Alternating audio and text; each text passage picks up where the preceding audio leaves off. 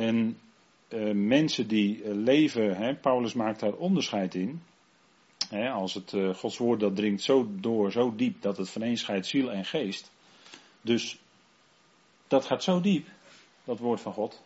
Dat maakt zichtbaar wat in de mens van de geest is, dus van, van de geest van God is, en wat van de ziel is van de mens. En daar maakt het onderscheid in. En als het dan bij jou laat zien wat, ja, wat in jouw leven van de ziel is, en dat God het aanwijst, ja, dat is misschien voor jou niet gezellig. En dat je daardoor misschien geprikkeld wordt en misschien zelfs wel boos wordt, dat zal wel best kunnen. Maar dat moet je wel beseffen, dat niet de spreker het is die jou boos maakt, maar dat Gods geest in jou werkt. En dat dat bij jou een reactie teweeg brengt. Vanuit jouw ziel, van desgewenst vanuit jouw vlees. Als je je, je, je, je ziel laat, uh, laat overheersen door het vlees. Paulus had het bij Korinthe over vleeselijke gelovigen. Jullie zijn nog vleeselijk, zegt hij. Hoe wist hij dat? Nou, er waren partijen. Ze stonden als partijen tegenover elkaar. Platweg gezegd zou je zeggen, ze vochten elkaar de tent uit. He, dan weet je, de, als je het zo zegt, weet je gelijk wat er bedoeld wordt.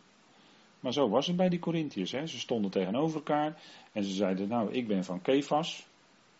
Hebben we weer, hè, Kefas. En ik ben van Apollos en ik ben van Paulus en ik ben van Christus. En ze, vormden dus groepjes. Al nagelang misschien uh, de manier waarop ze wilden leven. De een wilde misschien graag onder de wet leven en de ander niet. Enzovoort, enzovoort. En Paulus die bracht daar het woord en die zei tegen die Corinthiërs: Jullie zijn nog vleeselijk, jullie zijn nog onmondigen in Christus. En dat is eigenlijk, jullie zijn nog kinderen, jullie zijn eigenlijk kinderachtig bezig met elkaar. Als je elkaar zo figuurlijk dan te lijf gaat. En tegenover elkaar staat. En meent dat jij gelijk hebt. en meen dat je dan over de anderen moet heersen, want dat wilden ze ook graag. Hè? Sommige politici wilden graag over de anderen heersen. Hè, dat zegt Paulus allemaal. Nou, dus ze waren vleeselijk. En uh, ja, er zijn ook zielse gelovigen. Hè, die heel erg gericht zijn op het gevoel. Of bij dat wat ze doen een mooi gevoel krijgen. Of uh, dan zeggen, ja, toen kwam de Heilige Geest en toen ging er een elektrische stroom door me heen. Maar dat is niet Heilige Geest hoor. Dat is alleen een ervaring die je op dat moment hebt, maar dat is helemaal niet de Heilige Geest. En het kan een hele andere geest zijn. Of misschien jouw emotie op dat moment. Dat is niet de geest. Dat is ziels. En daar werken die andere geesten juist op. Die geven jou een mooie ervaring. Of die laten jou prettig voelen. Nou, prettig voelen wil helemaal niet zeggen dat de geest van God is hoor. Als jij je prettig voelt in het leven kan juist de geest van God zijn, waardoor jij je heel onprettig voelt. Dat je lijdt. Daar begonnen we vanavond mee. het lijden. En dat je dan midden in het werk van de geest zit. Want kijk, het lijden, het lijden, dat heeft wel degelijk een functie natuurlijk. Dat heeft een reinigende werking in een mensenleven. En wat bedoel ik dan met een reinigende werking? Dat God je door een proces heen brengt van lijden, en dat je, dat je daardoor moet kwijtraken wat God in de weg zit. Wat denkt u wat de functie is van de tweede dood? Die vraag krijg ik nog wel eens. Waarom is er nou eigenlijk de tweede dood? De tweede dood heeft als functie kwijt te raken wie jij bent. Daarvoor is de tweede dood. Kijk, jouw werken, jouw werken in jouw leven, die worden beoordeeld voor de grote witte troon. En Paulus zegt daarvan, dat dat zal gebeuren in overeenstemming met mijn evangelie. Dus niet het evangelie van Petrus. Bij de grote witte troon worden de mensen niet gericht naar het evangelie van Petrus. Maar zij worden gericht naar het evangelie van Paulus. Want Paulus zegt in Romeinen 2 dat zij gericht worden naar mijn evangelie. Moet u nog maar eens nalezen. En daar komen dus die werken van die mensen aan de orde. En nadat ze voor de grote witte troon zijn geweest, want kijk, u moet even bedenken wat de ervaring is van een mens. Kijk, een mens die leeft zoveel jaar, dan gaat hij dood. En voor zijn ervaring staat hij een seconde later voor de grote witte troon. Hij doet zijn ogen dicht, doet ze gelijk weer open. En dan staat hij gelijk voor de Heer, grote witte troon. En misschien ook wel, maar dat zeg ik met heel veel schroom. Dat zeg ik met heel veel schroom. Misschien vergezellen wij de Heer wel op dat moment. Als leden van het lichaam van Christus. Want Paulus zegt in 1 Corinthië 6 dat wij de wereld zullen richten. En boodschappers. Ik weet niet of u daar wel eens over heeft nagedacht wat dat betekent en wanneer dat dan zal gebeuren. Maar ik heb wel eens gedacht dat het wel eens de grote witte troon zou kunnen zijn. Moet u maar eens over nadenken, die gedachte. Maar goed, dus verder, ik zeg het met schroom, dus dat is voor, voor uh, gewoon om eens over na te denken. Maar voor die grote witte troon worden de mensen dus gericht, hun werken komen dan aan de orde. Daar worden ze naar gericht en dan ondergaan ze verdrukking en benauwdheid en alles wat er dan staat. Hè? Wat Paulus daar zegt.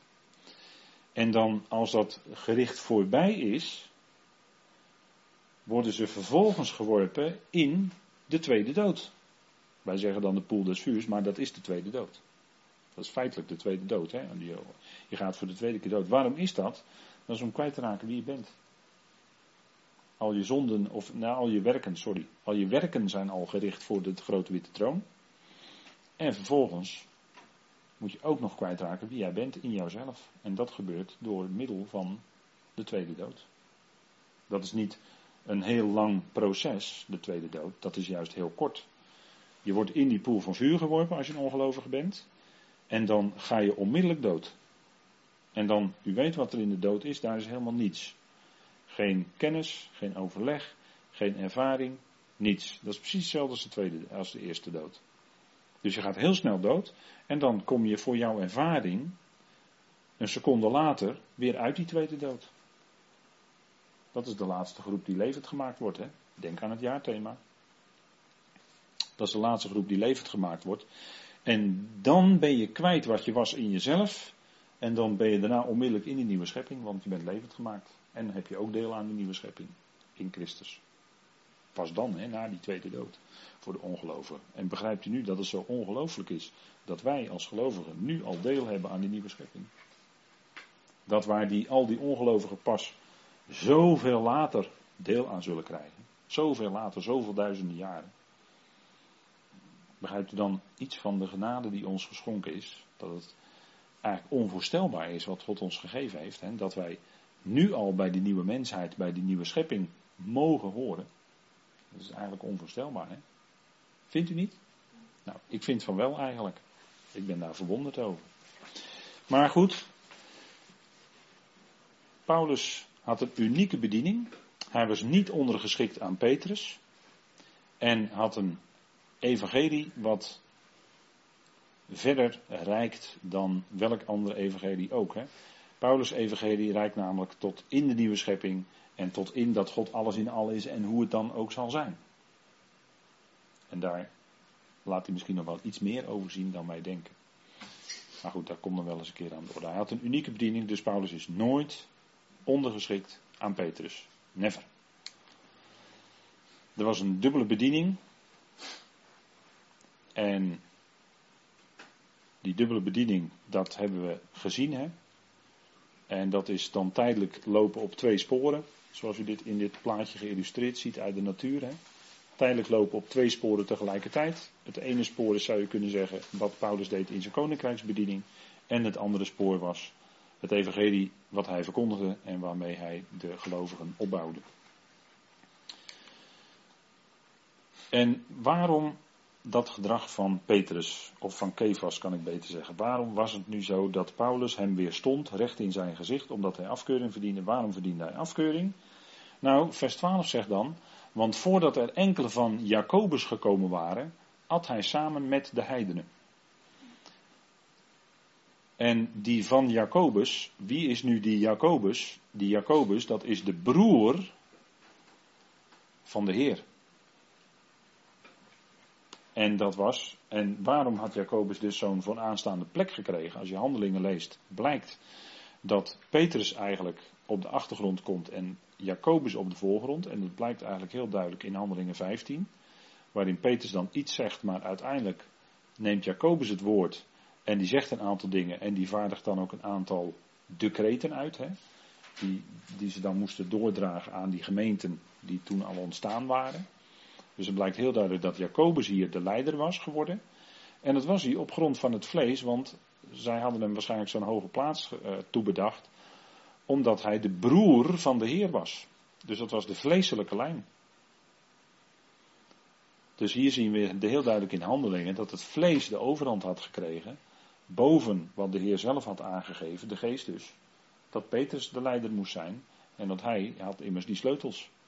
Maar we zien dus dat ook hier, en dat is natuurlijk niet voor niks, dat in Galaten 2 Kefas als tweede genoemd wordt, hè, na Jacobus. En dat is een belangrijke rangorde. Hè, Jacobus wordt eerst genoemd, vers 9. En dan Kefas en dan Johannes. Dus dat duidt aan dat dus de, het vlees de overhand had gekregen. Jacobus staat voorop.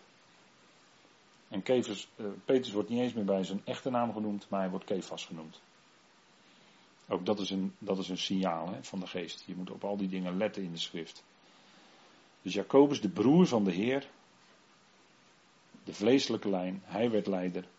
En dat gebeurt ook later in Handelingen 21, als Paulus dan weer terugkomt in Jeruzalem, dan ontmoet Jacobus en dan zegt Jacobus, kijk eens hoeveel tienduizenden er gelovigen zijn en ze zijn allemaal ijveraars voor de wet.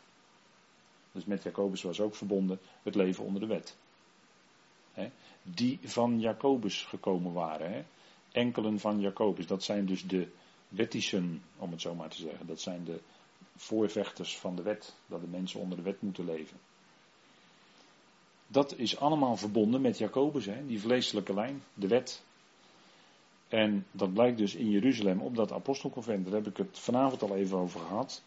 Hè, dat de woorden die Petrus daar sprak, dat waren goede woorden. Maar daarna kwam Jacobus en die vond het nodig om een aantal decreten uit te vaardigen.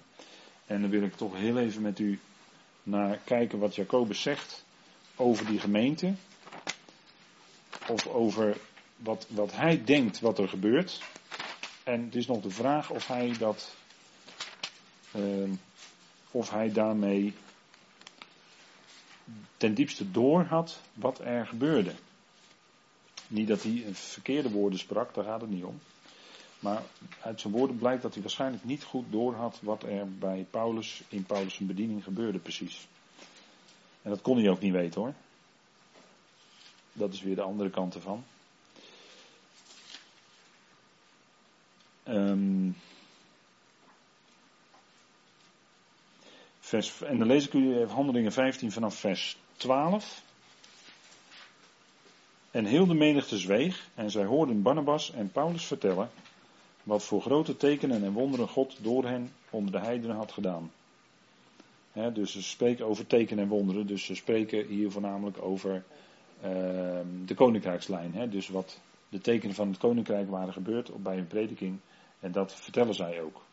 En ze vertellen natuurlijk ook nog meer, maar dit is wat in verband met koninkrijk gezegd wordt. En toen ze zwegen, antwoordde Jacobus mannen broeders, luistert naar mij. Simeon heeft verteld hoe God voorheen naar de heidenen omgezien heeft om voor zijn naam uit hen een volk aan te nemen. En er zijn heel wat schriftverklaarders, ook echte, ja, echt wat serieuzere, wat, wat betere schriftverklaarders, die in deze woorden van Jacobus lezen wat in deze tijd gebeurt. Maar dat is niet zo. een volk voor zijn naam, is niet de gemeente die het lichaam van Christus is. Maar een volk voor zijn naam is de bijeenzameling van de gelovigen uit de volkeren. En dat zal gebeuren, dat gebeurde in die tijd. Petrus ging naar Cornelius. Dat was een proseliet. Je had in die tijd meer proselieten. Die kwamen uit de heidenen. En er zal straks, als de gemeente het lichaam van Christus weer weggenomen is, weggerukt is van de aarde, dan zal er ook weer een, een verzameling zijn uit de volkeren voor zijn naam. Maar die horen niet bij het lichaam van Christus. En die sluiten zich aan bij Israël. En dat is ook exact als hij een aanhaling doet in vers 15, want hij haalt dan de profeet Amos aan. En hiermee stemmen de woorden van de profeten overeen, zoals geschreven staat. En let er ook op dat hij zegt dat het niet de vervulling is van de profeten, maar dat het, dat het woorden zijn die ermee overeenstemmen. Dus bij Jacobus ook niet volle duidelijkheid. Hè? En dan zegt hij, hierna zal ik terugkeren. Dus dat is een citaat uit Amos. En de vervallen hut van David weer opbouwen. En wat, daarvan is afgebroken weer opbouwen. En ik zal hem weer oprichten. Opdat de mensen die overgebleven zijn, de Heer zouden zoeken. En alle heidenen, over wie mijn naam uitgeroepen is, spreekt de Heer die dit alles doet. Aan God zijn al zijn werken vanaf de eon bekend. En dit is dus een citaat uit Amos. Maar waar gaat het hier om? Hier gaat het om dat de vervallen hut van David weer opgebouwd wordt. Dat is dus het koninkrijk aan Israël. Want hier wordt David genoemd. Dus het koninkrijk aan Israël wat weer hersteld gaat worden. En in verband daarmee de mensen die overgebleven zijn de Heer zouden zoeken en alle heidenen over wie mijn naam is uitgeroepen. Maar dat zegt hij in verband met het oprichten van de vervallen hut van David. Dus het herstel van het koninkrijk aan Israël. En daar gaat handelingen ook over. En als daar dan uit de natie aan toegevoegd worden, dan is dat een volk voor zijn naam inderdaad, uit de natie, maar die treden toe tot het koninkrijk. Dus dat heeft niets te maken met de gemeente die het lichaam van Christus is. Daar slaan die woorden van Jacobus in vers 14 helemaal niet op. die slaan niet op, een, op het gemeente die het lichaam van Christus is. Nee, een volk voor zijn naam. Ja, inderdaad uit de heidenen, maar wel richting koninkrijk, aardse koninkrijk. ik hoop dat het voor u duidelijk is.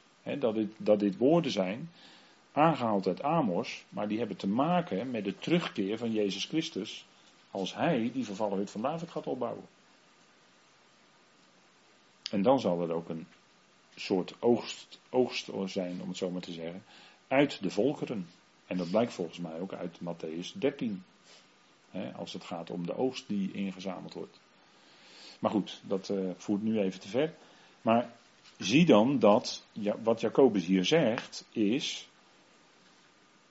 naar die terugkeer van Jezus Christus en de opbouw van de vervallen van David. Dus Jacobus die dacht volledig in de lijn van het koninkrijk.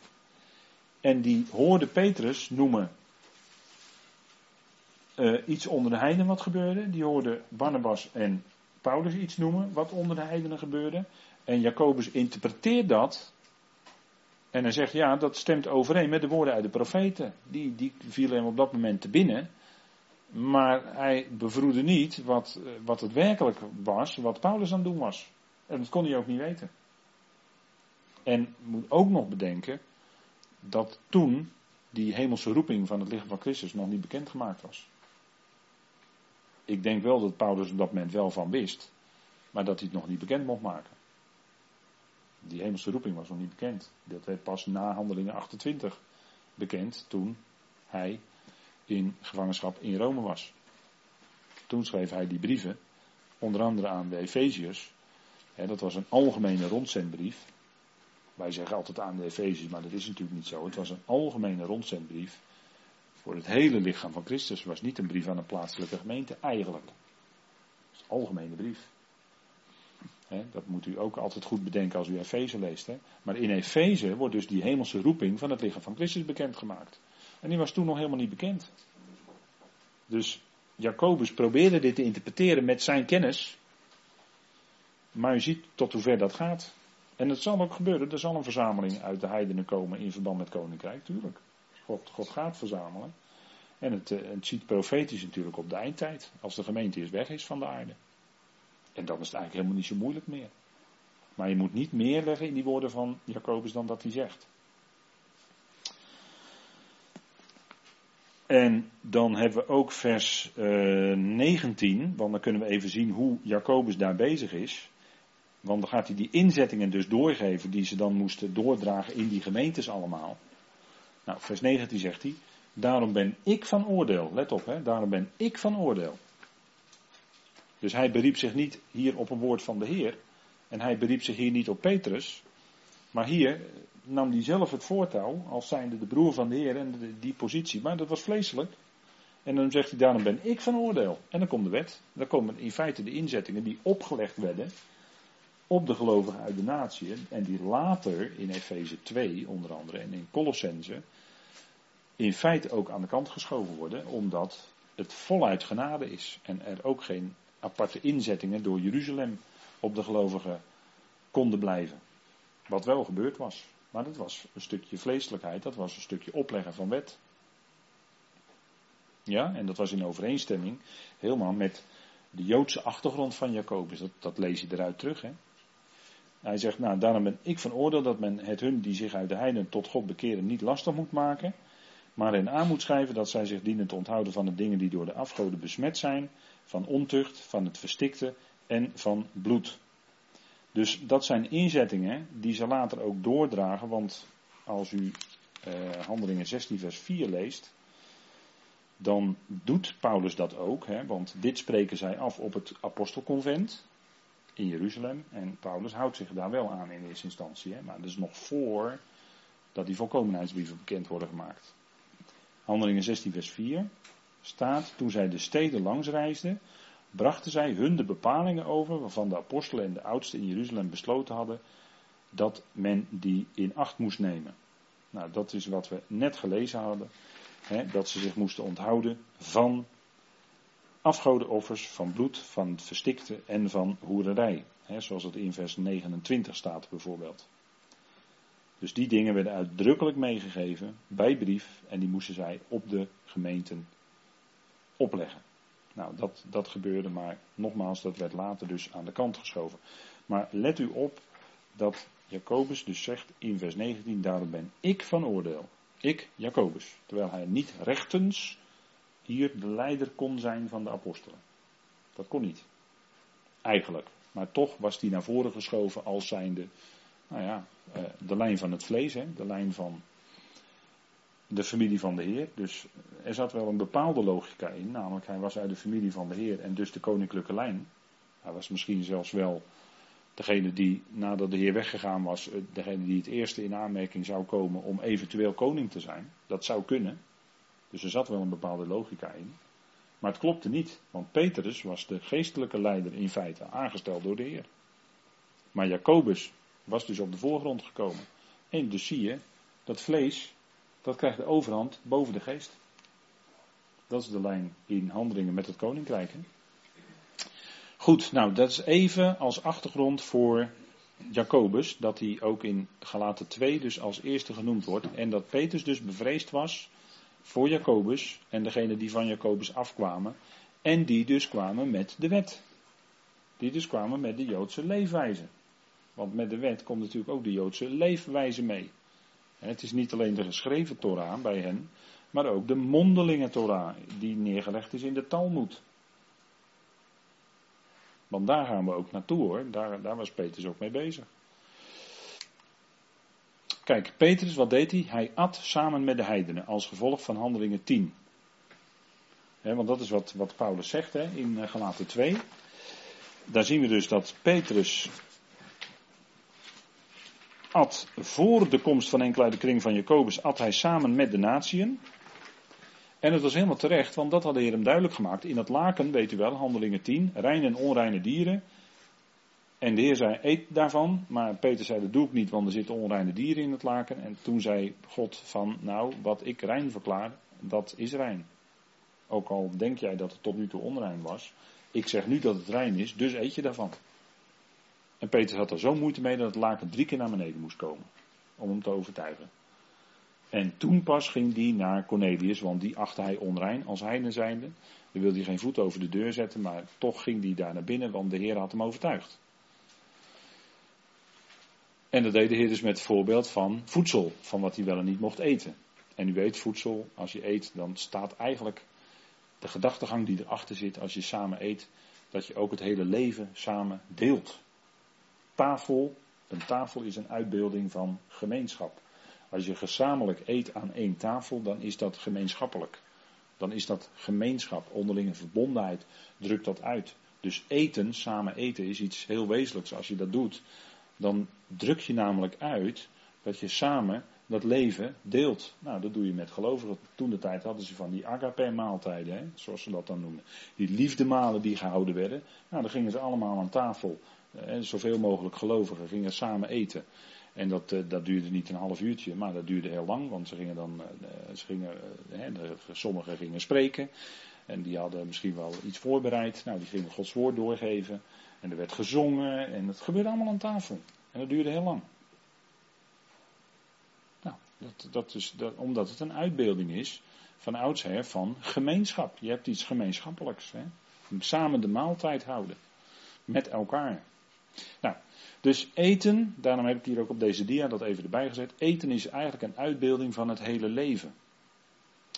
En natuurlijk moeten wij dan denken als het gaat om eten aan de voedselvoorschriften in de Torah.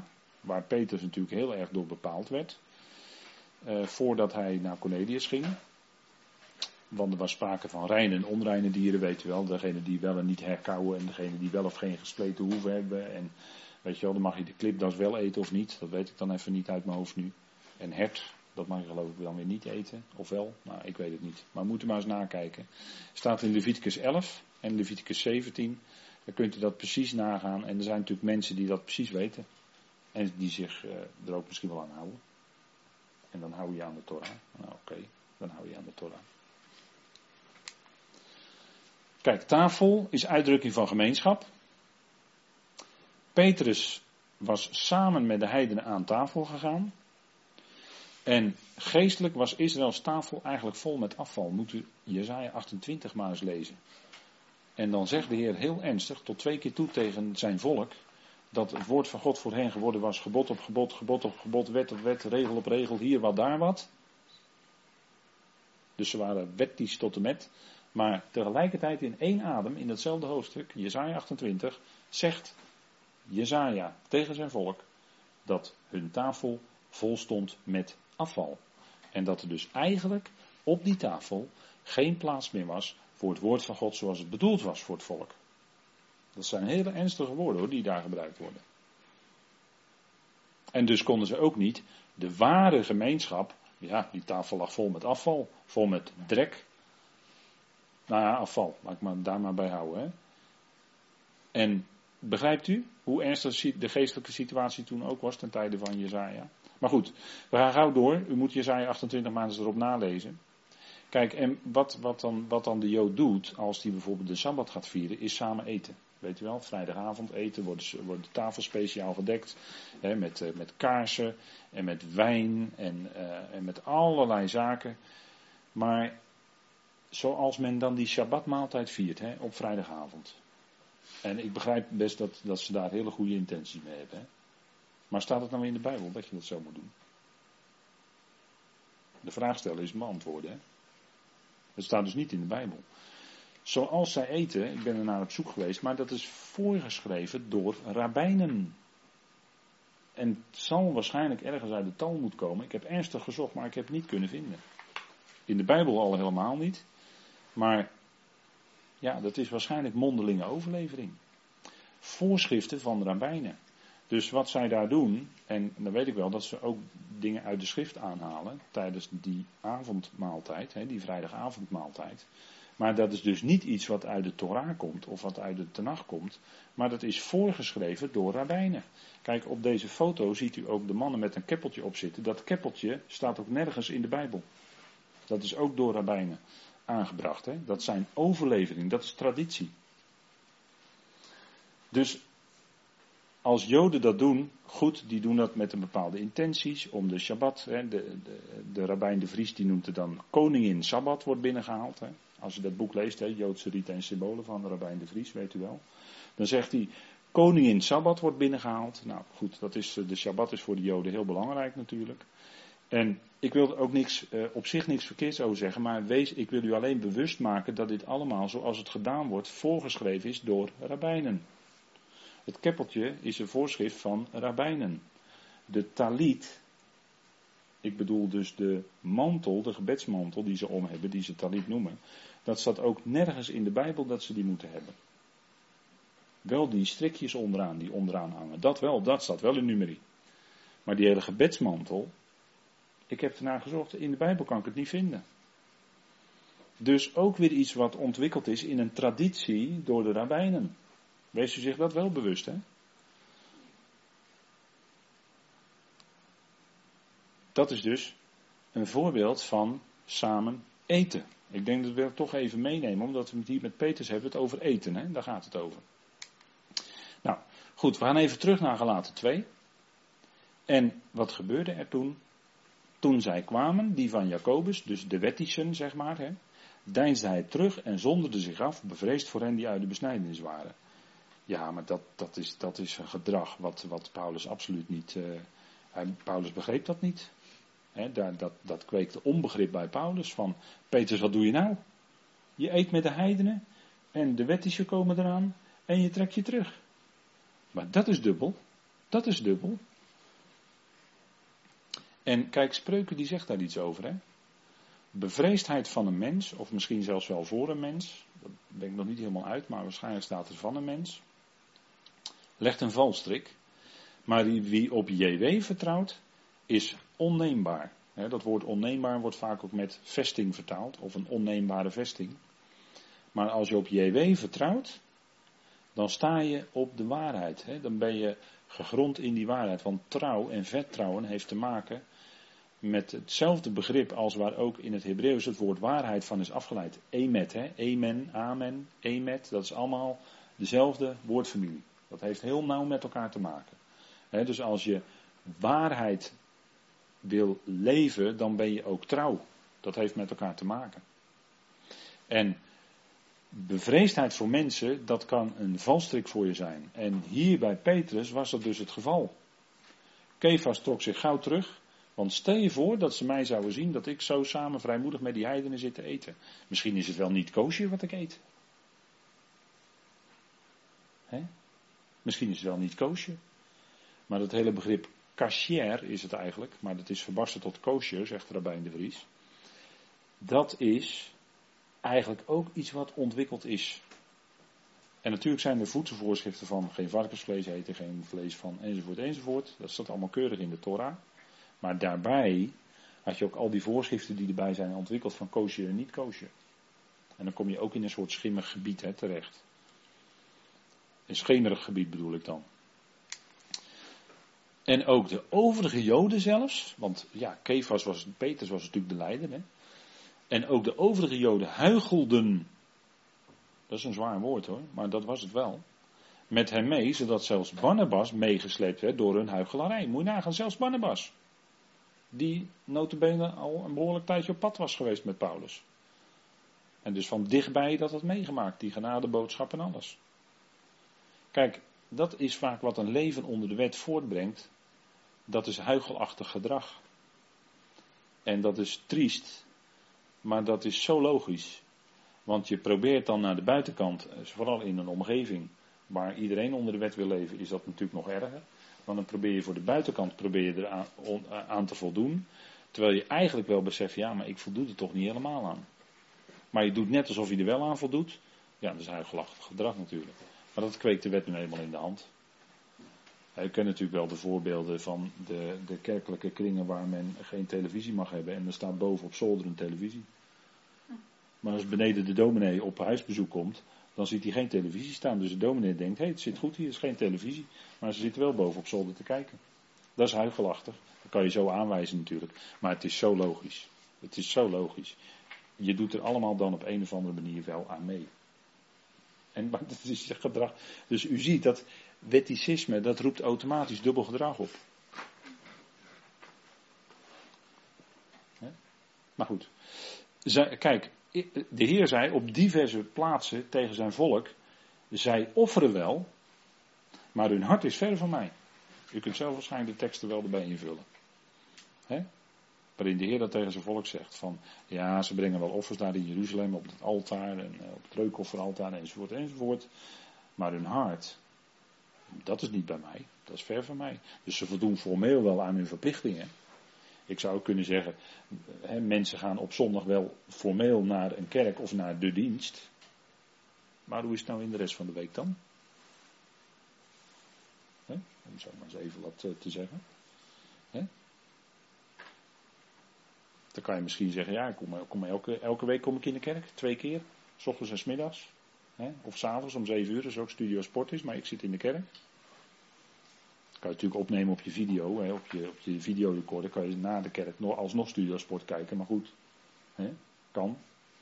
Maar dan kan je zeggen, nou ik ga zondag twee keer naar de kerk. Of uh, ik ga elke zondag naar de dienst. Maar dat kan allemaal formeel zijn hoor, dat kan allemaal traditie zijn. Omdat je het zo gewend bent, omdat je zo opgegroeid bent. Maar je hart, Hoe is het van binnen? Van harte dat evangelie aanvaarden. Maar vroeg of laat komt het er wel uit hoor, hoe het zit. Maar goed, de Heer zei tegen hun, zij offeren wel, maar hun hart is ver van mij. Dat is ook met Israël. Hè? Dat, dus Israël onder de wet, ja, dan moet de Heer dat constateren, want het levert dubbel gedrag op. Hè? Formeel voldoen ze eraan, maar. En toen dan zegt Paulus in vers 14, en dat is me een vers hoor. Maar toen ik zag dat ze niet de juiste houding hebben tot de waarheid van het evangelie, tot de waarheid van het evangelie, namelijk dat dat vrijmaakt, van, ook van de wet, juist van de wet, en dus ook van de zonde, sprak ik tot Kefas ten aanhoren van allen, indien jij, die een Jood bent, als de natie leeft, en dat deed hij, en zeker niet als een Jood, hoe kun jij de natie noodzaken als Jood te leven? Pats. Daar werd even zijn gedrag aangetoond door Paulus. Dit was een scherpe. Hij is een Jood, maar de Heer had hem vrijgezet en hij kon als de natie leven. Hij ging met ze aan tafel. Dat is een teken van gemeenschap, dus dan deel dat leven ook met ze. En hoe kun jij dan vervolgens de natie noodzaken, terwijl jij opgeschoven bent naar de natie toe, je leeft met hen, je eet met hen, hoe kun jij dan de natie gaan noodzaken de, helemaal terug te gaan naar de, als Jood te leven? Terwijl je het zelf niet doet. Ja, als die wetties komen, dan ga je gauw terugtrekken. Dan ga je de zaak weer omgooien. Dat is dubbel gedrag hoor. Vandaar dat in het vorige vers twee keer het woord huichelarij eh, voorkomt. Dat is mijn dubbel. En Paulus laat het in één keer zien. Pats, dat was niet gezellig hoor. Dit was niet gezellig natuurlijk voor Kefas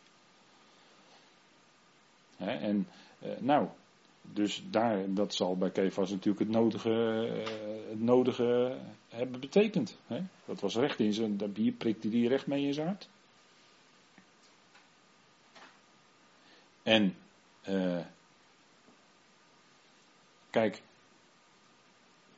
als je dan hierover nadenkt en je ziet hoe steeds meer, want dat, dat, eh, dat, uh, je gaat dan een beetje zoeken, je gaat een beetje lezen en dan zie je verzuchtingen van mensen die maar constateren dat er steeds meer christenen bijvoorbeeld de, de, de, de Shabbat gaan houden en die vrijdagavondmaaltijd aan mee gaan doen. En uh, eigenlijk dus als een Jood gaan leven, zeggen ze daarmee. En want dat zeg je eigenlijk daarmee. Ik ga de Shabbat houden. Ik ga vrijdagavond die maaltijd doen zoals de Joden dat ook doen, naar hun traditie. En dan ook met kaarsen aansteken. En dan moeten vrouwen moeten bepaalde zegenspreuken uitspreken. Dat doen ze dan allemaal echt na. Maar dat, dat is traditioneel. Dat staat niet eens in de Bijbel. En dan ben jij als gelovige dat aan het doen op vrijdagavond. Dat staat niet eens in de Bijbel. Het zijn tradities van, vanuit de Talmud, vanuit de rabbijnen. Dan denk ik, waar ben je toch mee bezig? Denk ik dan. Waar ben je nu mee bezig? Want wat ben je aan het doen? En ik, dit is dan, ik heb hem iets veranderd nu en even toegepast op wat vandaag de dag gebeurt. Met daarbij de opmerking, denk na. Indien jij, gelovige, die uit de natie bent, dus niet eens uit de Joden geroepen, en altijd als de natie al leefde, en zeker niet als een Jood, hoe kun jij de natie noodzaken als Jood te leven? Hoe kun jij anderen gaan stimuleren om ook aan die Shabbatmaaltijd mee te doen op vrijdagavond? Hoe haal je het in je hoofd? Je was nooit een Jood. En dan ga je als Jood leven. Dit is niet Bijbels leven, dit is Joods leven. Hoe haal je het in je hoofd? Je bent nooit Jood geweest. En dan ga je anderen, en dan ga je als Jood zelf leven onder de wet. En dan ga je anderen nog, ook nog toe pushen om dat ook te doen. Dat, dat is nog verder dan dat Petrus doet hoor. Nog erger. Begrijpt u? En ik kan daar niet bij. Ik ben dan verbijsterd. En ik ben al jarenlang verbijsterd hoor. Maar ik kan er niet bij. Ik kan het niet begrijpen. En hoe dieper ik in deze dingen verdiep en hoe meer ik erachter kom wat wel en niet in de Bijbel staat en wat wel en niet Joods is, hoe meer mijn verbijstering toeneemt. En, en dan zeggen we met de mond dat we schriftuurlijk willen leven. En wat doen we? We gaan als Jood leven. Onder de wet. Maar het is niet naar Paulus hoor. Dan ben je op een hele andere lijn geestelijk gezien. Dat is een aardverschuiving. En ik vind dat heel ernstig. En daar is die gelatenbrief ook, daarom is de toon van Paulus in de gelatenbrief ook zo fel en zo ernstig.